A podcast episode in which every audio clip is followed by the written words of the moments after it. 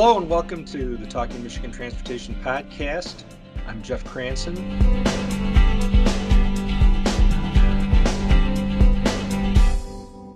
Today I'm going to be talking with Brad Wieferich, who is the Director of the Bureau of Development at MDOT. And he's going to sort of set the record straight and give us the facts on what's going on with inflation in the construction industry um, shouldn't surprise anybody given what inflation is doing to costs of goods and services everywhere. Uh, that it's also affecting the, the road construction industry and what they're doing. Um, he's described what's going on as kind of a perfect storm between uh, the pandemic and lots of other factors. So, Brad, thanks for taking time to do this and uh, give me your, you know, what we always say, the Aunt Shirley uh, explanation for what's going on. Absolutely, and thanks for having me back, Jeff. Um, you know this this issue uh, that we're dealing with right now is not unique to Michigan. Uh, there's a national uh, construction inflation issue that the industry is dealing with. Um, we were uh, made aware of some information that was put out by the American Road and Transportation Builders Association, ARTBA, where they have a, a bit of a dashboard that just kind of shows nationally where things are. And, and quite honestly, the numbers that they're seeing nationally are even higher than what we were seeing in our bids. Uh, we've had similar discussions with our peer states in the Midwest. So yeah, this is a national issue and, and, and something that, you know, we're kind of all in this together and, and we are talking to our peer states and we're all uh, trying to deal with the same issues so yeah, we're we're all dealing with the same issues, but why don't you start um, break it down eh, from a process standpoint? Michigan is a low bid state. Um, not every state does things that way. Um, some have kind of a mix of you know quality and cost and other factors, but uh, we're legislatively required to do strictly low bid on these construction contracts. So how does it work? Um, you've worked at, at many levels. Uh, in the mm-hmm. in business, including in private industry. So when you start to conceive, you know, scope a project and decide to put it out for bids, how do you determine, you know, what those engineers' estimates are? Yeah, sure. Um, something I've done quite a bit through my career. So MDOT, I hope most people know that we develop a five-year program. So every year we're we're kind of adding that that fifth year out um, we use an asset management strategy primarily to, to direct how we can most efficiently uh, utilize our funds to maximize the condition of our system. Now, when we do that, we base our estimates largely on our average historical prices. So when we put out a contract, there's line items um, that the contractor bids on and eventually gets paid for let's say a ton of asphalt, a square yard of concrete, a cubic yard of um, you know earthwork, and and we keep track of that. We have you know huge databases, uh, and we're able to through some algorithms come up with pretty good estimates uh, based on the type of work, the quantity of work, the location of the work that really get us in the ballpark. Uh, we, we use that sort of estimating for projects even four or five years out. But we also apply a um, an inflationary index, and historically we've used right around four percent per year. That's actually served us quite well, and it was interesting. Uh, a couple years ago, we did a research project with Western Michigan University where they did a, a more scientific dive into this and, and found that the, the value was about 4% per year. So it really validated what we were doing. But when you look at nationally what's going on and where the you know the consumer price index is going, we're up seven eight percent right now. Uh, like you said earlier, it really shouldn't be a surprise that um, that we're seeing differences. So whereas we've laid out our program, um, we we've done what has worked very well for us historically. We are going to year by year have to make adjustments based on what's in the market. And and I also think you mentioned the perfect storm of things that we're dealing with right now. Uh, the COVID pandemic created a lot of logistical issues that are lasting. material procurement issues, labor shortages, um, all kinds of materials. You know, now and now we have a, um, a war in, in Ukraine that's uh, had an effect on our fuel prices. So there's there's all kinds of things going on. Um, you know, go down to Home Depot and, and try to buy some lumber or a sheet of OSB right now, and I, I think you'll see that again. This isn't something that's just unique to Michigan. So as we go through uh, our, our projects, you know, we we finalize our engineers' estimates about the time that we advertise the project for bids. We take in our bids and we have a bid review process where we kind of scrub through um, anything that's coming in over the bids. Um, we're going to review the estimate. We're going to look at the individual bid pay items, look for anomalies. Um, and then at the end of the day, when we've uh, justified and accepted the bids, we'll continue to monitor the entire dollar amount as a whole, um, just just to understand what the impacts are going to be going forward. Um, we we aren't looking to change anything uh, this year as far as the projects that are going out. Talk about Obviously, that a little bit because I think uh, I think there was some confusion in some of the reporting that's out there, some of the, the media outlets that suggested that uh, this is like such a dire thing that it means that some projects are going to get cut. Um, and and like you said, that's that's just not the case in 2022. No, no, it's not. No, it's not. And and I think you know, as anyone would expect, we have a budget, we we have our estimates, and we're going to monitor that, and we're going to look for ways that we can uh, adjust so that we can get the entire program out. Um, that's kind of the beauty of a, of a five year program. Um, it allows us to kind of smooth out uh, some of the, the changes that we see. So, obviously, when we're planning on 4% per year and we hit a year like this where there's 7%, 8%, um, we don't know if that's a blip. We don't know if this is going to be really long term.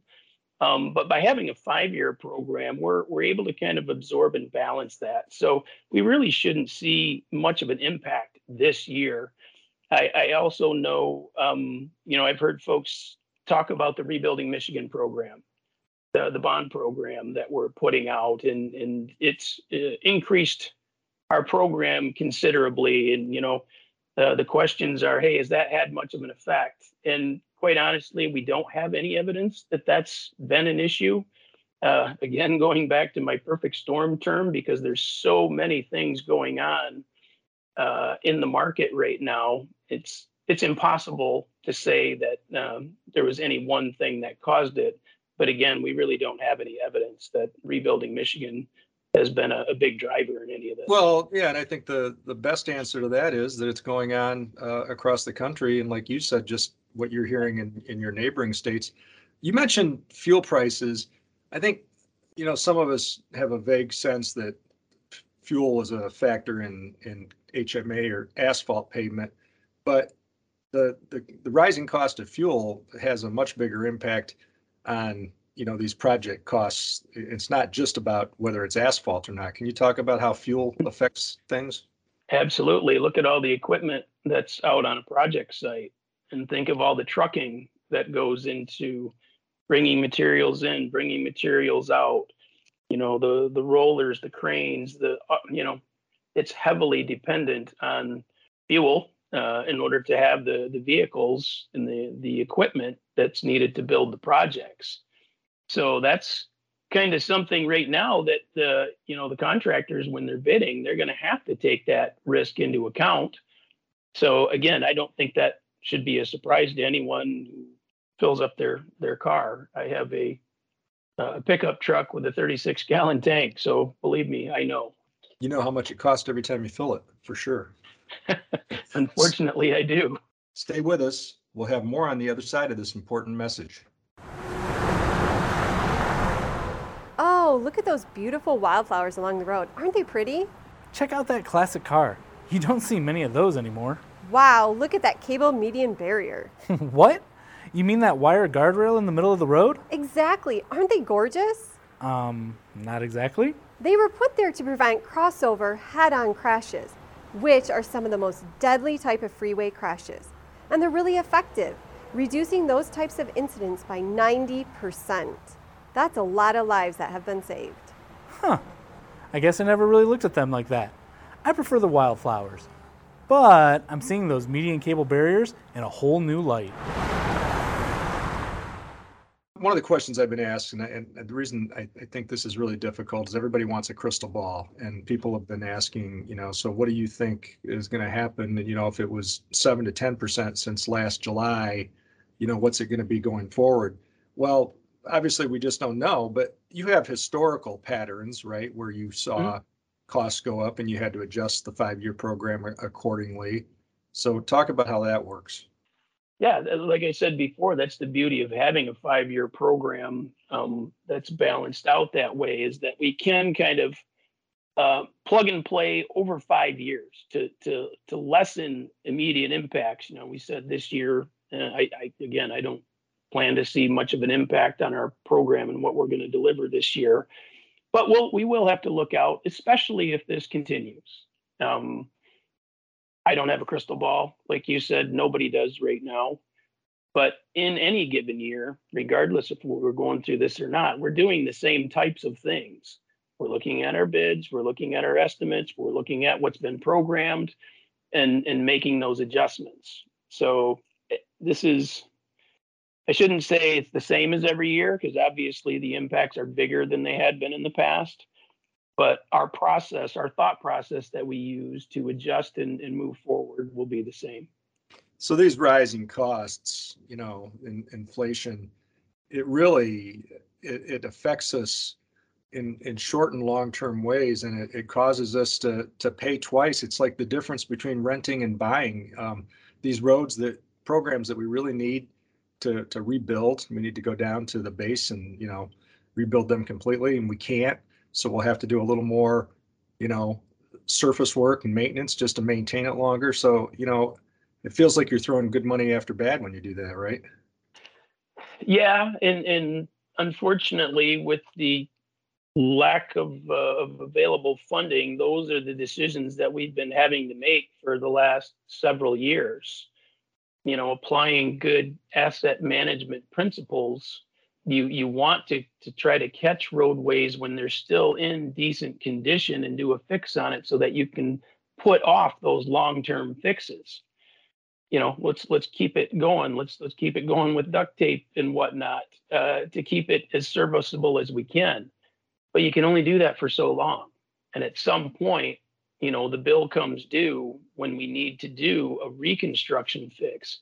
And when you're doing that when you're pulling the pavement out you know obviously that's the time when you're going to take care of all of the other ancillary stuff with your utilities and storm sewers and culverts um, so when we get in a position where we just can't rehab these anymore um, we're we're having to we're having to do some bigger fixes which are very costly now, rebuilding Michigan, the, the bond program was was targeted right for that type of work because we knew it needed to be done.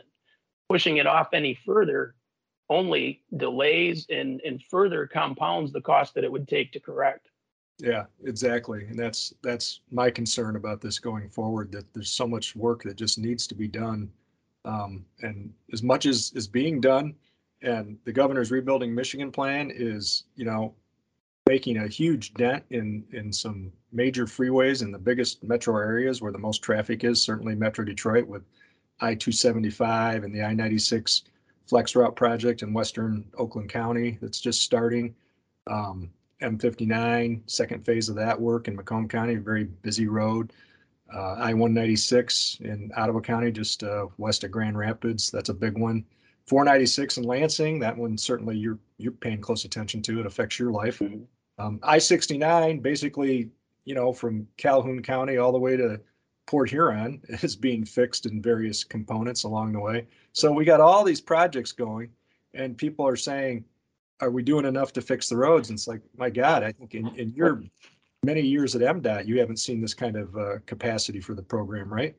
No, no, we haven't. Um, yeah, and I drive through almost every one of those jobs that you mentioned, it seems like. Um, yeah, we get frustrated with work zones, but we have a lot of catch up work to do. And let's be real the condition state that we're in right now took many years for us to get here. It's not going to be, you know, one bond program and we're back. We need long term sustainable funding in order to get us out of this. And, again, it's not going to take three years, four years. It, it took us 15 or 20 years to get here. It's going to take us 10, 15 years if we had the long term sustainable funding to get out of it. Yeah, I think that's that's well said, and that's something that everybody has to keep in mind. And you know, I mean, we're all human, we're all impatient. You know, we mm-hmm. want our roads fixed, but we don't want to be inconvenienced when they are. Um, and you've been on both sides of that too. Obviously, you drive, you drive a lot of miles. So, you know, and I, I like to remind people of that, that the people who build the roads, whether they're the MDOT people overseeing the projects or the people that are actually out there doing the building, they all drive these roads too. Yep. We're, we're, we're in the same boat. I, I drive by the gas station and it's kind of sad that I get excited when I see it's 378 right now. um, but but again, yeah, it, it's the same for me as it is for anybody else. And then uh, as I travel around the state, which is starting to happen more, thankfully, now uh, now I get to un, uh, sit through some work zones um, as well. So again, yeah, not to be impatient by any stretch. Um, I, I, hope people are thankful that the work is getting done, but it's certainly understood that it's going to have an effect on mobility and commutes. But you know, we're looking at the long-term benefit. Well, and since you mentioned that being in work zones, uh, we're wrapping up uh, National Work Zone Awareness Week and uh, had a nice event in Commerce Township at CA Hall on Monday uh, with the governor and the director and uh, folks from MSP and other departments and some good reminders and some good ideas going on with all this work, um, you know, strained to the capacity already. There's going to be a lot of work zones and we can't do enough to try to protect those workers and make people aware of it. So thanks, Brad, for uh, taking time to do this. I appreciate it. Absolutely, Jeff. Appreciate doing it. Yeah, and I should mention that this is the 100th podcast since we started this a couple of years ago. Randy Dubler, who does the sound editing and production, asked me to uh, to shout out that fact. So I want to thank him, certainly Randy, uh, Corey Peaty, who also helps with the production on occasion, uh, Courtney Bates, Jesse Ball, Sarah Canogues Connect all play a role in putting the photos together and uh, posting it online with the show notes. So all of them have helped make this uh, what it has been for 100 episodes, and we'll look forward to doing the 101st next week. Thank you again for listening to this week's edition of the Talking Michigan Transportation Podcast. I would like to thank Randy Dubler and Corey Peaty for engineering this week's podcast. To subscribe to show notes and more, go to Apple Podcasts and search for Talking Michigan Transportation.